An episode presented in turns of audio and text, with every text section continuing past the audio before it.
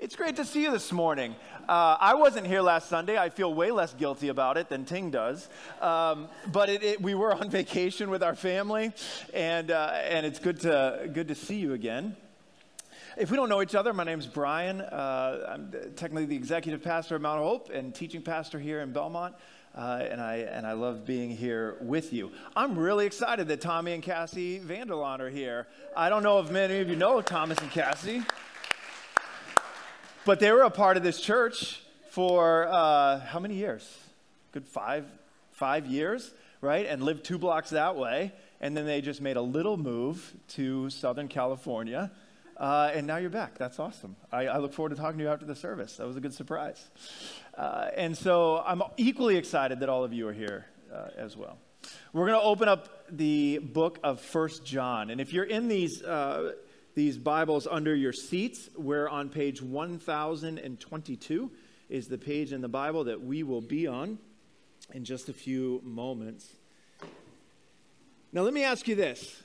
Let me ask you this. Uh, I think in general, in general, uh, some of us count ourselves as rule followers and some of us, I w- I won't say like we're rule breakers, but some of us are rule benders. Do you know what I mean? Some of us like to stretch the rules. Some of us feel like rules are there as a healthy guide, and it's okay to, you know, stretch them a little bit if, if we need to.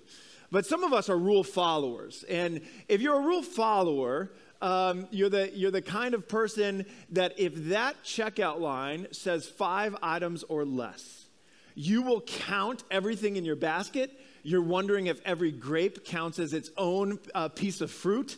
And you're making sure that if you had six, you actually might set something aside so that you could go through the five item or less checkout line and not cause any problems. And when you get in the five items or less checkout lane and you see the person in front of you has seven things, steam starts to come out of your ears because you cannot believe the brazen people that would flout the rules uh, so, so uh, whatever the word is. Rule benders were you're a little different, right? Rule benders, you see that five items and you see six things in your cart, and you're like, close enough, close enough. I, I think I'm, I think I'm in there right? I was thinking, I was just smiling to myself as, as Ting was giving that speech as to why he hasn't been here in the last three years. And I said, there's a good rule, or three weeks. And I thought, there's a good rule follower right there.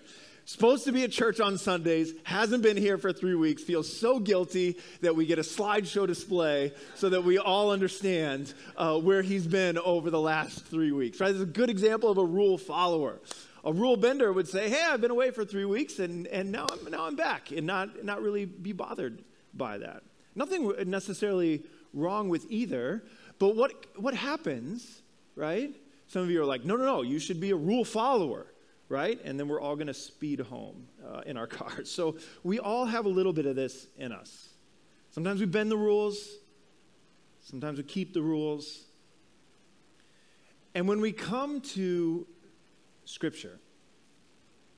Here's one of the challenges that we have. You get into the Bible, and there's no uh, hiding it, there's a lot of rules. A lot of things you're supposed to do, a lot of the things that you're not supposed to do. And one thing that is inevitable is that when you get into the text and you start seeing all of the things that, that you're supposed to do, all of the things that you shouldn't do, all the things that God says that you ought to be doing, at some point your heart becomes overwhelmed with all of the things that you're supposed to be doing or not doing. And as we get into the text, John knows that this happens in the Christian heart, and he's going to be speaking to this. And just so we know what we're talking about, I'd like to actually take a moment and read some of the things that we've already gone through in this tiny letter in which is First John.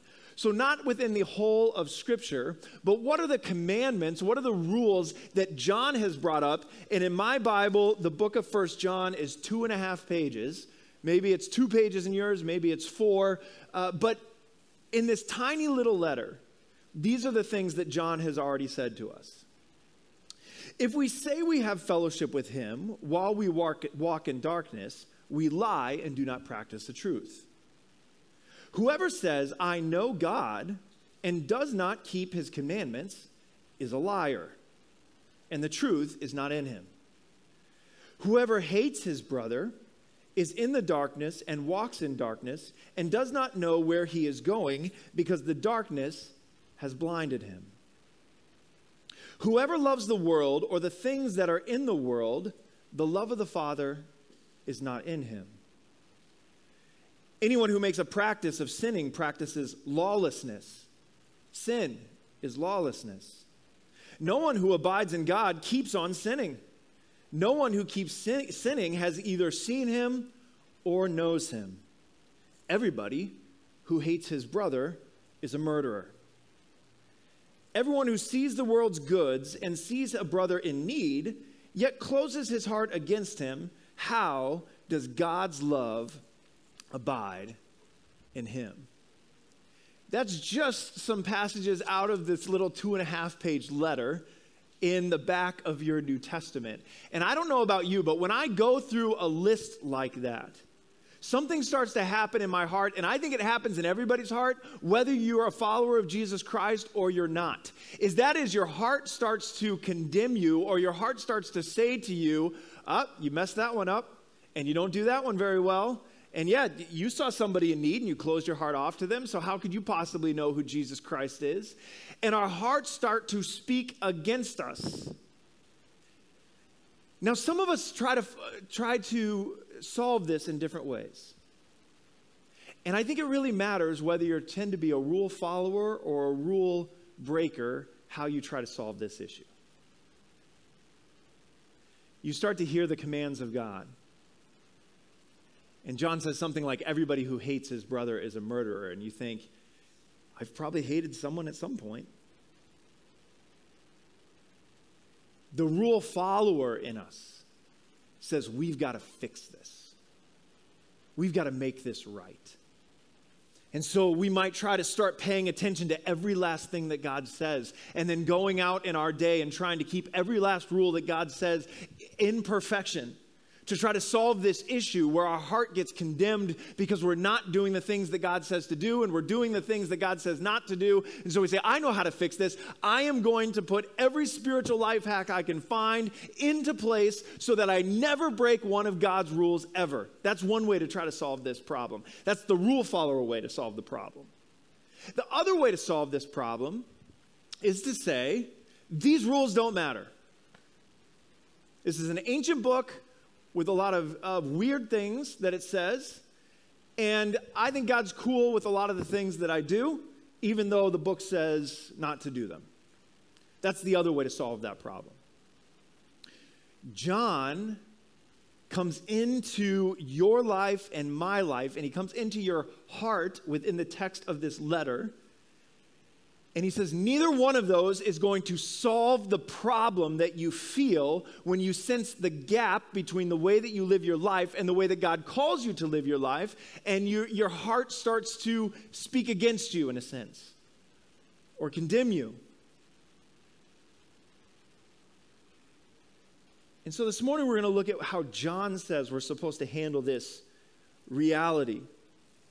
And I think you find something very helpful for those of us who call ourselves followers of Jesus Christ. So we're looking in 1 John chapter 3 verse 19.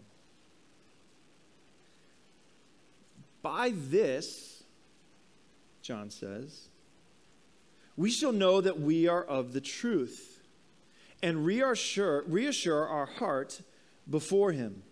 For whenever our heart condemns us, God is greater than our heart and he knows everything. Beloved, if our heart does not condemn us, we have confidence before God. And whatever we ask, we receive from him because we keep his commandments and do what pleases him. And this is his commandment that we believe in the name of his Son, Jesus Christ, and love one another, just as he has commanded us. Whoever keeps his commandments abides in God, and God in him.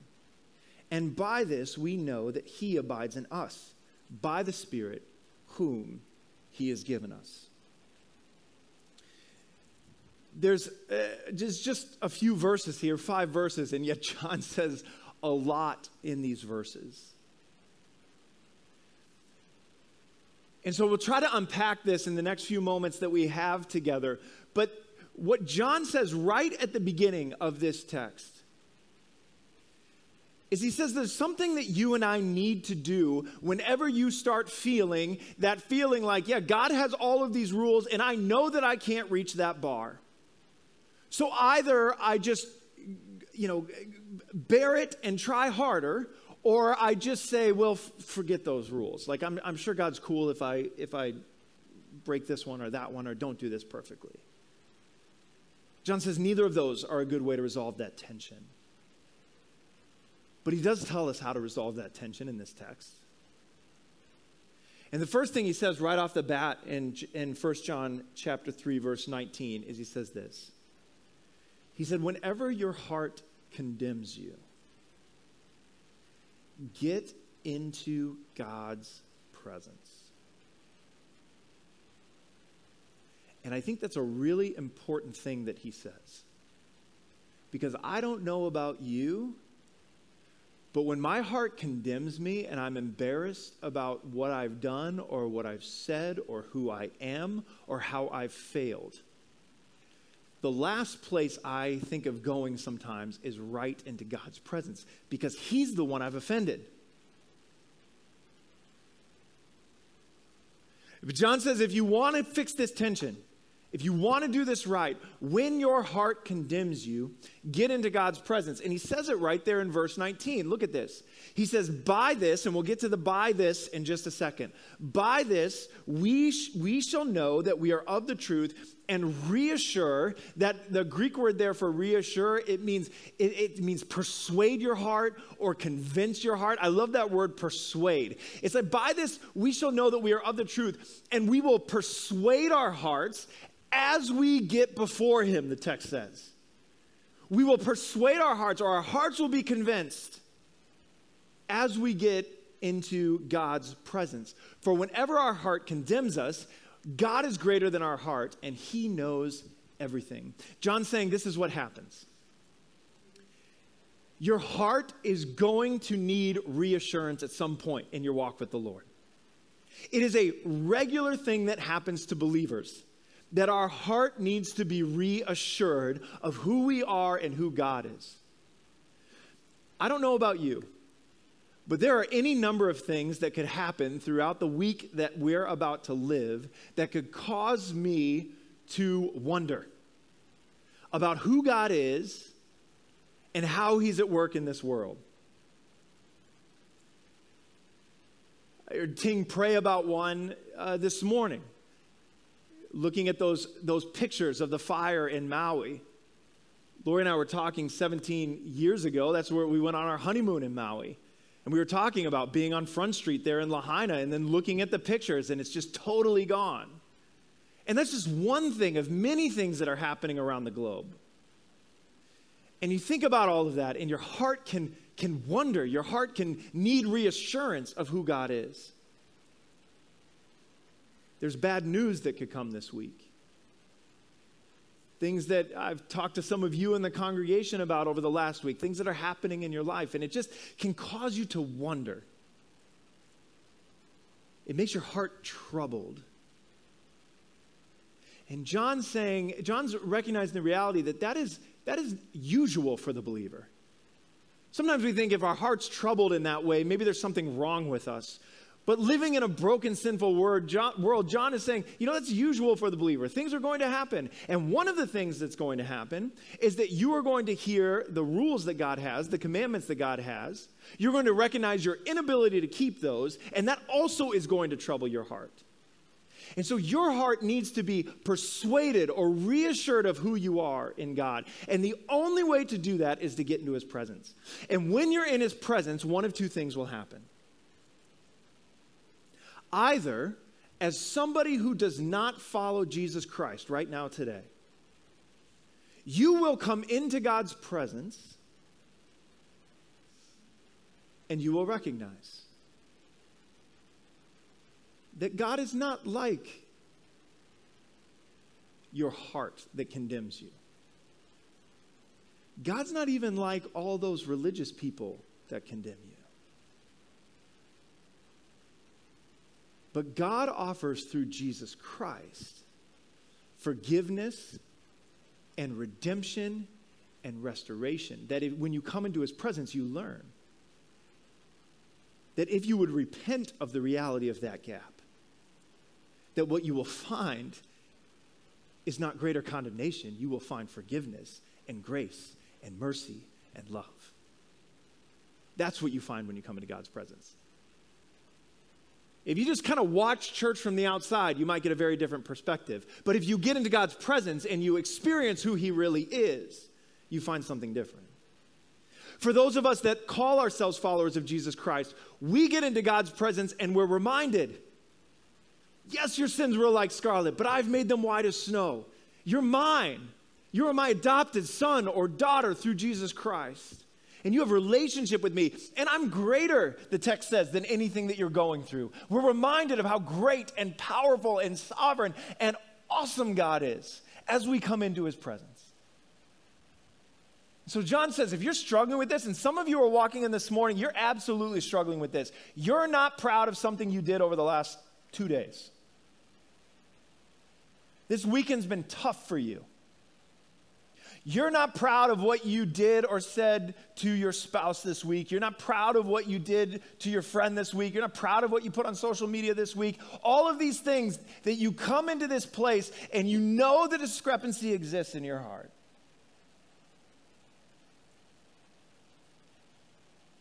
Many of us feel like we got to cut and run. Like the last place we should be in is God's presence. We better go figure out how to clean ourselves up first. And John says, no, no, no. Get before him, and your heart will be reassured. And some of you need to do that this morning.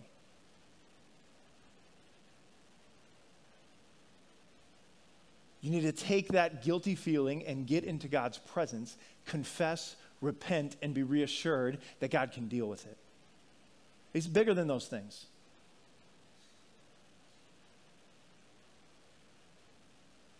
Now, the one other thing we have to deal with in this verse before we move on is the by this at the very beginning. John says, By this you shall know that you are of the truth, and reassure our heart before him. The by this refers to a text that we've already preached about, but is right before these verses. And if you go back up, maybe if you go before uh, verse 11 in your Bible, you have a little heading there that says, Love one another. And verse 11 says this For this is the message that you have heard from the beginning, that we should love one another. And John's, John's saying, Do you want a litmus test as to whether or not you're growing in Christ? Believer, do you want a litmus test as to whether or not you're actually progressing the way that you should progress? Stop measuring yourself necessarily against the Ten Commandments because you're always going to fall short. That's not an excuse for sin. That's a different sermon, but that's not what I'm saying. But he's saying stop measuring yourself against the law and look at your life and see if you are growing in your ability to love your brothers and sisters. Are you growing in that? John says that your, that's your litmus test. And you look back and you say, I, I think I am growing in that. These people in this room used to drive me nuts, and now I think they're kind of all right. And then I come into God's presence and He says, Yes, you're mine. Yes, you fall short. Yes, you sin but there's grace and mercy and forgiveness here. So, I told you I wasn't here last Sunday and that I feel less guilty about it than Ting does. Uh, but uh, last, this last week, our family went to uh, a place that we've gone now for a few years uh, and that we really enjoy as a family. There's a camp up in upstate New York uh, called Camp of the Woods. And we go there uh, one week a summer, and it's just a great week our kids have a lot of fun. Uh, we go fishing and whitewater rafting and all that fun stuff. And, and then we just get to sit and, and be in worship and, and hear the good preaching. And so our preacher this week was a, a man by the name of Garrett Kell from the DC area. And one of the things that he talked about is he actually took us through the uh, Peter's second letter, Second Peter. But Second uh, Peter in that letter says a similar thing. He calls the believers to love each other to care for one another. And uh, Garrett, he told the, the story of a man that had come to a church that he was pastoring in rural Texas. He was fresh out of seminary. I think when he was telling the story, he wasn't, he wasn't even married. He was a young guy, single guy, trying to pastor this church in rural Texas. And he said one morning there was a man that came in, and it was very clear that he was, uh, you know, there because his wife brought him there, not because he wanted to be there. Uh, I don't know if any of you feel like that this morning, but you're in line with this guy, Tony. His name was Tony Gonzalez, uh, not the famous American football player, but Tony Gonzalez. And he said that Tony would come in, and week after week, he would sit in the back with a scowl on his face.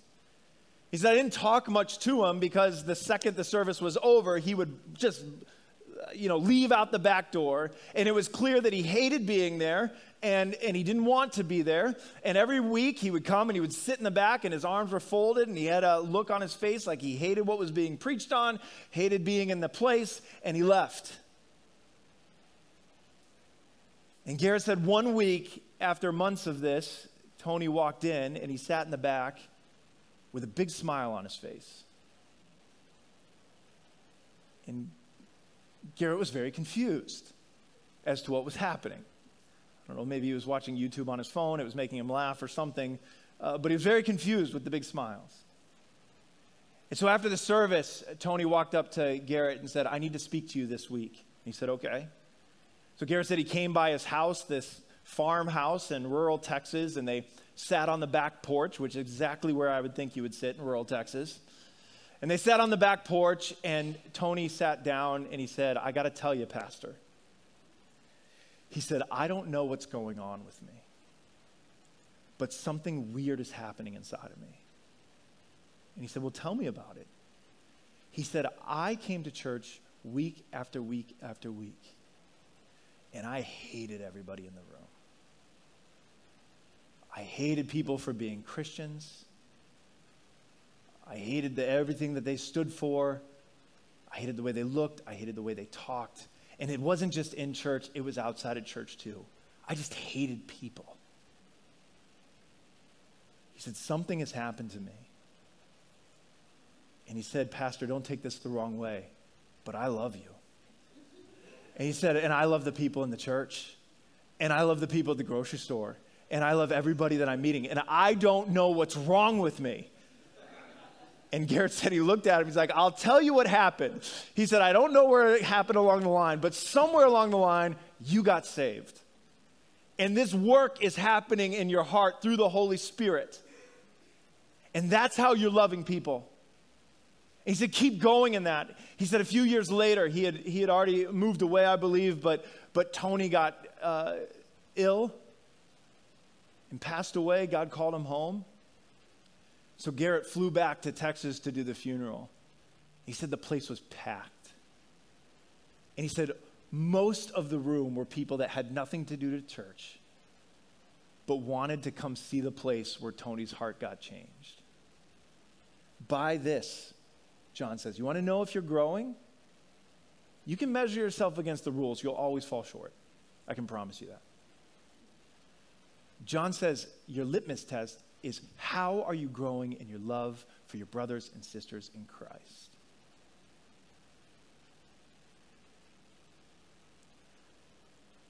John says there's a cycle that begins to take place in our lives.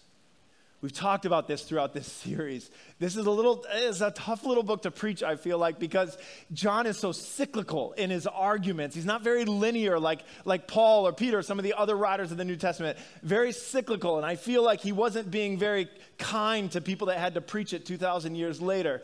But he goes, he goes around and around in his, in his arguments, reinforcing them over and over again. And in the, the second half of this passage, he brings up this cycle that happens in your life, in my life. And this is what he says He says, In God's presence, in these last few verses, if I had to summarize it, he says, In God's presence, this is what happens. You come before him, your heart is reassured, and your heart grows in obedience which leads you to greater confidence in prayer. This is what happens. You feel condemnation from your heart, And so rather than run away, you lean into God's presence, and your heart is reassured as you remember the things that God has done in your life through Jesus Christ and by the Holy Spirit. Now you're growing in love for your brothers and sisters, and your heart is reassured. Your heart is persuaded. Your heart is convinced that God is great and that you are loved. And then as you do that, uh, John says, you grow in obedience, which leads to greater confidence in prayer. And this is how he says it Beloved, if our heart does not condemn us, we have confidence before God.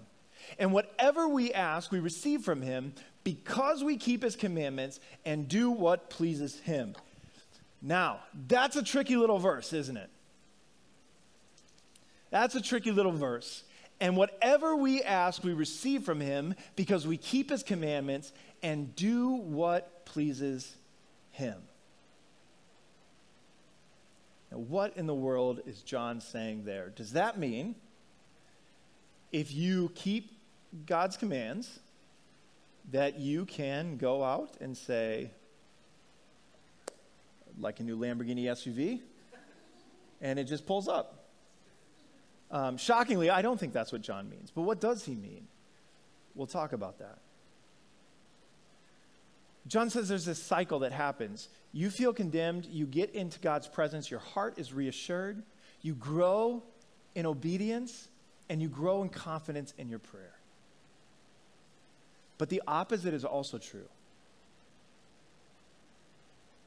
John doesn't say this, but I felt like God was impressing this on me this morning that the opposite is also true. When I feel condemned and I pull away from God's presence, my obedience to who God calls me to be lessens. And I feel very distant from God when I have to go and talk to Him. You've been there, right? I've been there. Where you're just hoping someone else will pray, or you, you, you don't pray. You just like when other people pray. They know what to say, they know the words, they know how to get it done, right? It's because that's the cycle in our lives, is that we, we, we pull back and we don't spend time in God's presence. And so we pull away from, from obedience and it lessens our confidence in God's presence in prayer. Or John says, you feel condemned, you lean in, your heart is reassured, you grow in your obedience, and you grow in confidence in prayer.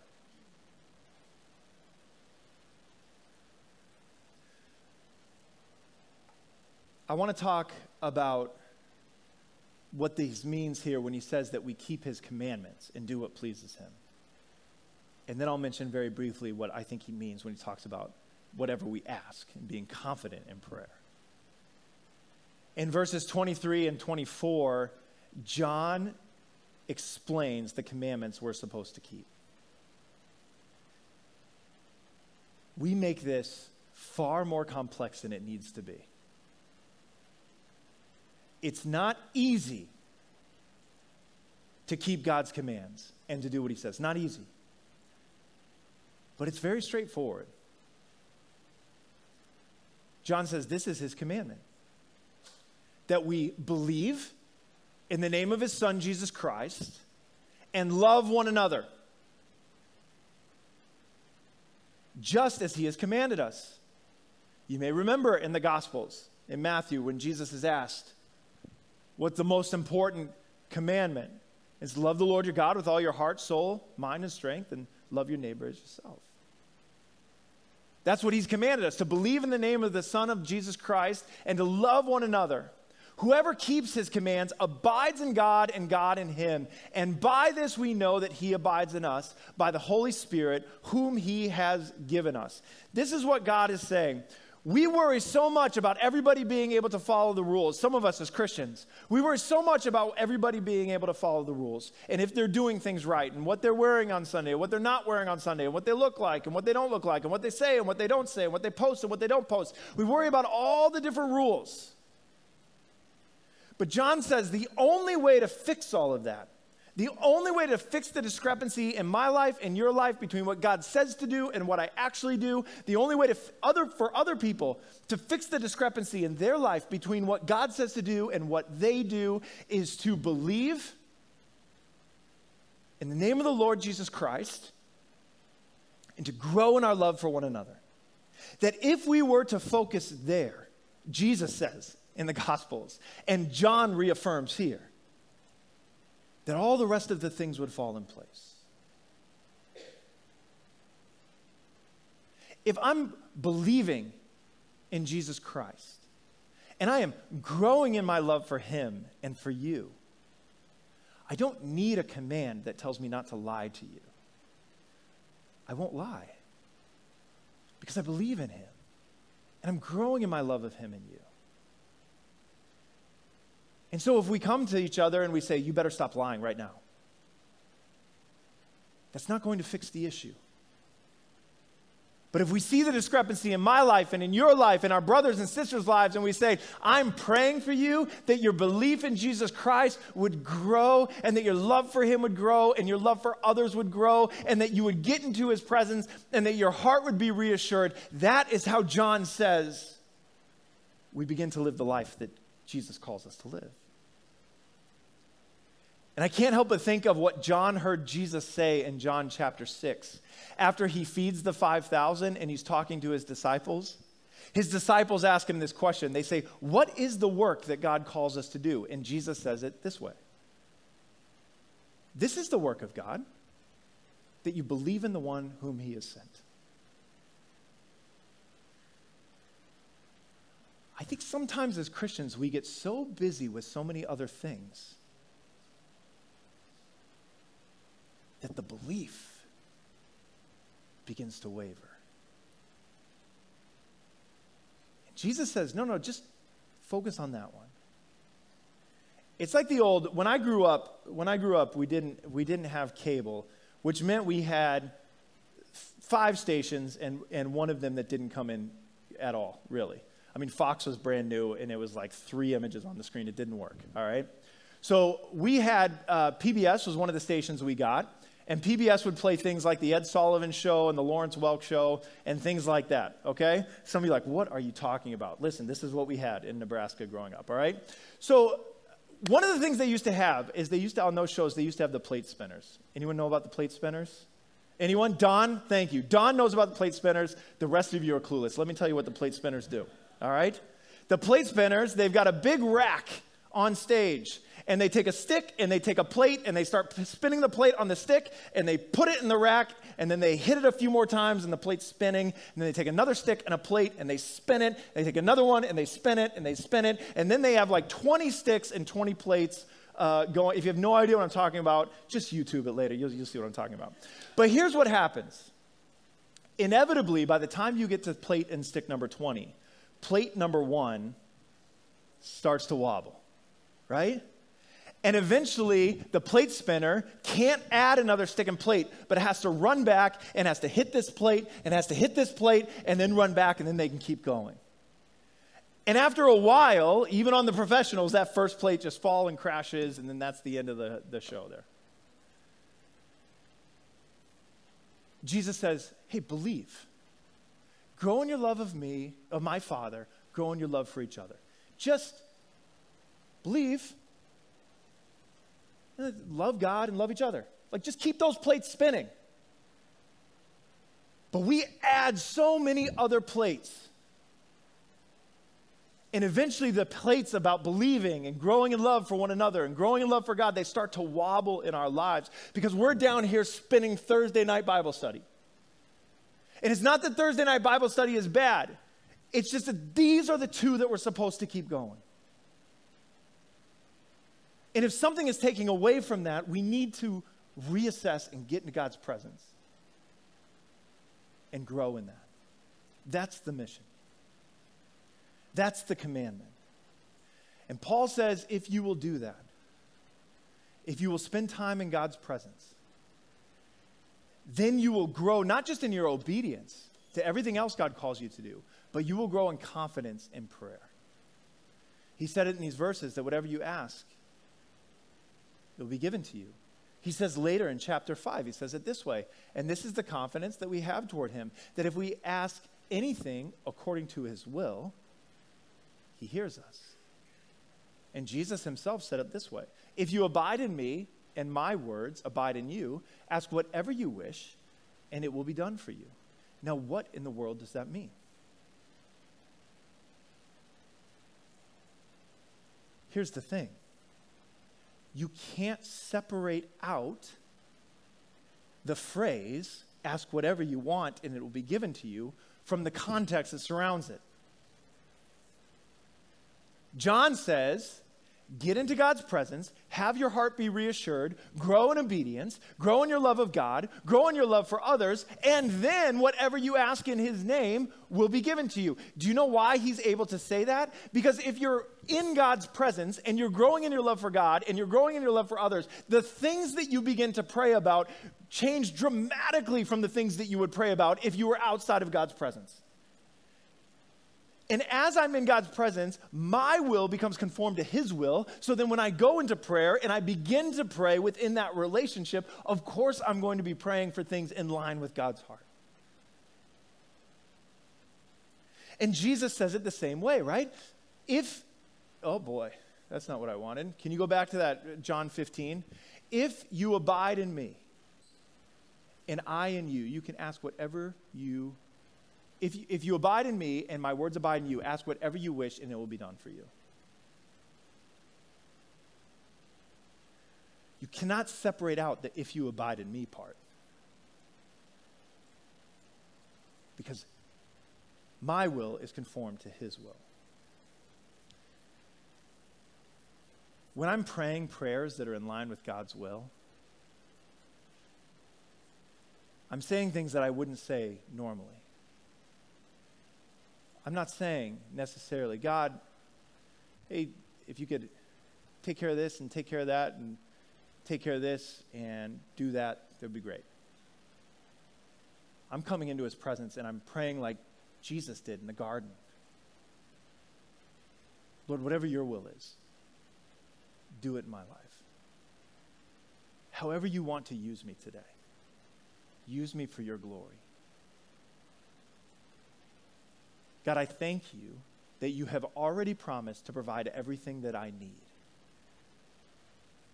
Lord, if there's any way I'm not using my finances in a way to, to steward your kingdom well, show me. Show me. God, I know that you have the power to heal. I trust you completely for it. And I know that you're with me even as I battle this illness. Our prayers change. God, as I go through my day, would you open up a door for me to share your love with someone that doesn't know you? You don't pray things like that. Um, but when you're close to God, you do. And I can see it in my own life that when I'm far from God and I'm not spending the time that I should be in His presence, I pray very different prayers than when I'm in His presence and growing in Him. You ever met someone that can just confidently walk into God's presence and start saying things that just sound right in line with what God's doing? And you, you're saying, like, I wish I had that freedom. I wish I knew. You know, when someone says, hey, who wants to pray for the food? You duck underneath the table because the last thing you want to do is say a prayer.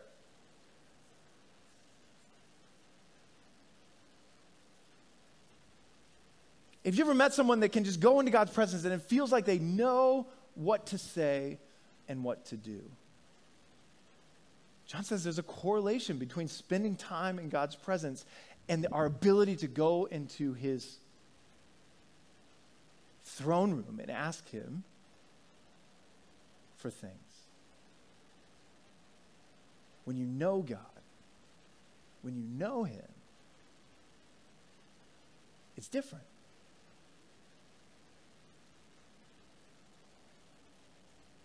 Sometimes uh, people stop by the church office. And many of you know Pastor Rick is our senior pastor at Mount Hope. And uh, people stop by the church office and they want to tell us something, tell us something that God has done in their life, something good. And so they'll, they'll find uh, me in the church hallway or they'll find me in my office and they'll say, Hey, I just want to tell you this amazing thing that happened in my life how God answered prayer. In fact, I was, I was uh, praying with Pastor Rick, and, and this happened in my life, and God answered my prayer. And I'll say to them, You know what we should do? Let's go and tell Pastor Rick. And they'll say something to me like this No, no, no, no, no, I don't want to bother him. No, no, no, he's too busy. I don't, I don't want to bother him. I'm like, let's go and t- talk to Pastor Rick. No, no, no, he's the senior pastor. I don't, I don't want to bother him. I don't want to bother him. But here's the thing I've worked with Pastor Rick for 20 years. All right? I knew him when we were in seminary together. And I know what gets him excited. And I promise you that hearing about a prayer that God has answered, that he prayed with someone, would get him excited. And so sometimes I'll drag people in and I'll knock on the door and I'll say, Pastor Rick, so and so is here. And do you remember when you prayed with them last week? God answered the prayer and he's fired up about that, right? Excited about it. And they say, Oh, good, I'm glad we didn't bother him, right? I know there's no problem bothering me, but they bother him, right?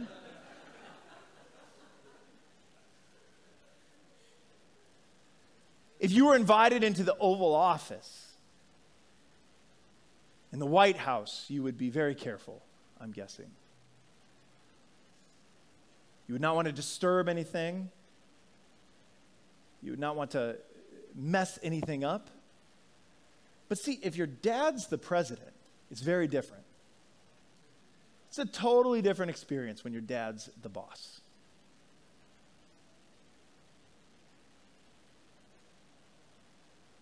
Your dad's the boss. Your father is in charge. So John's saying, listen, when you feel condemned, get into his presence. You will grow in confidence in who he is. You will grow in your ability to talk to him and you will grow in your obedience. See, in God's presence, condemnation becomes confidence.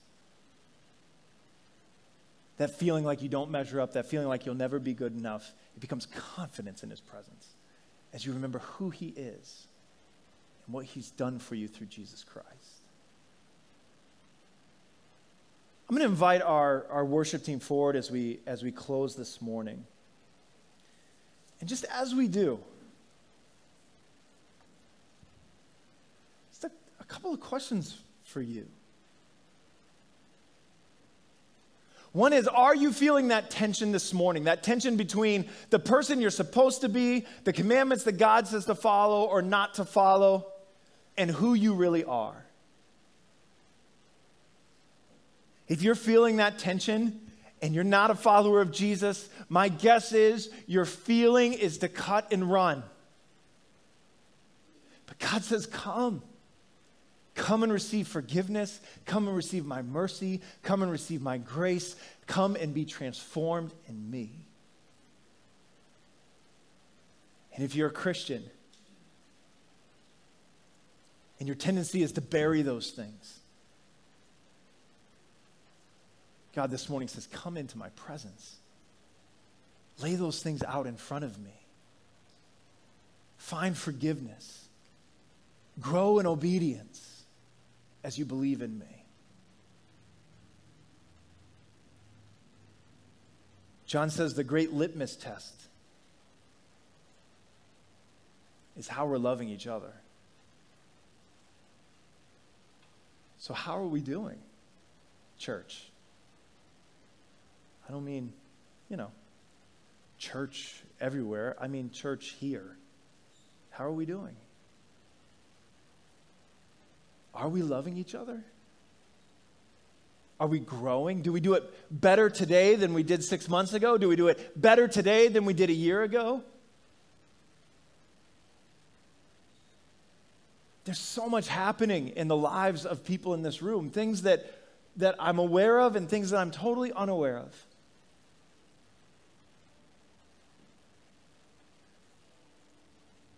You know, some of the things that even I heard Ting pray about today. I sent out an email earlier in the week about Jeanette Killalea, who's recovering at home from an accident, about Gene and Lynn Breitenbach, who both had surgery. Gene had a valve replaced in his heart, and then Lynn was right on the heels of that with a knee replacement. And so many of you signed up to bring them meals. And Rob Hellsmortel, who can't be with us on many Sunday mornings because of his own health battles, emailed me and said, I'll find a way to get over to Jeanette's and help her with a shower situation. And he emailed me and said we were able to order something on Amazon that I think is going to work for her. That's us loving each other. Last Sunday after church, uh, many of you know Andrew. He preached last week. His wife, Rosemary, her grandfather passed away very suddenly, which is always sad. But many of you have heard Rosemary's testimony. Her mom passed away when she was very young. Her dad was sort of in and out, and her grandparents raised her. So, in a sense, she, she lost a father figure last Sunday. And they're in St. Louis this weekend for all the services and everything else that's been happening over the last couple of days. How can we love them? I got a text while I was away this week. Michael Sims, who attends our church very regularly, his 30 year old son died in a motorcycle accident in New York this week.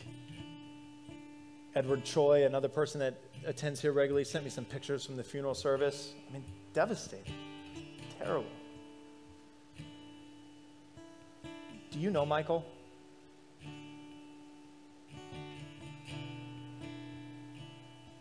He's here quite often.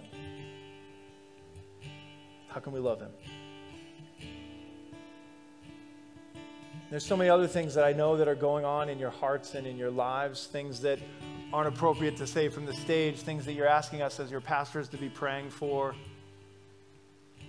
Lorik told me this morning it's her, the anniversary of her father's passing, and I know that's really hard for you this week. How can we love each other through these things? How can we use the time we have in the fellowship hall after church, not just to see a few people that we know and say hi to some people and just be around the people that we're comfortable with, but truly love one another? That's the litmus test, John says, as to how we're doing.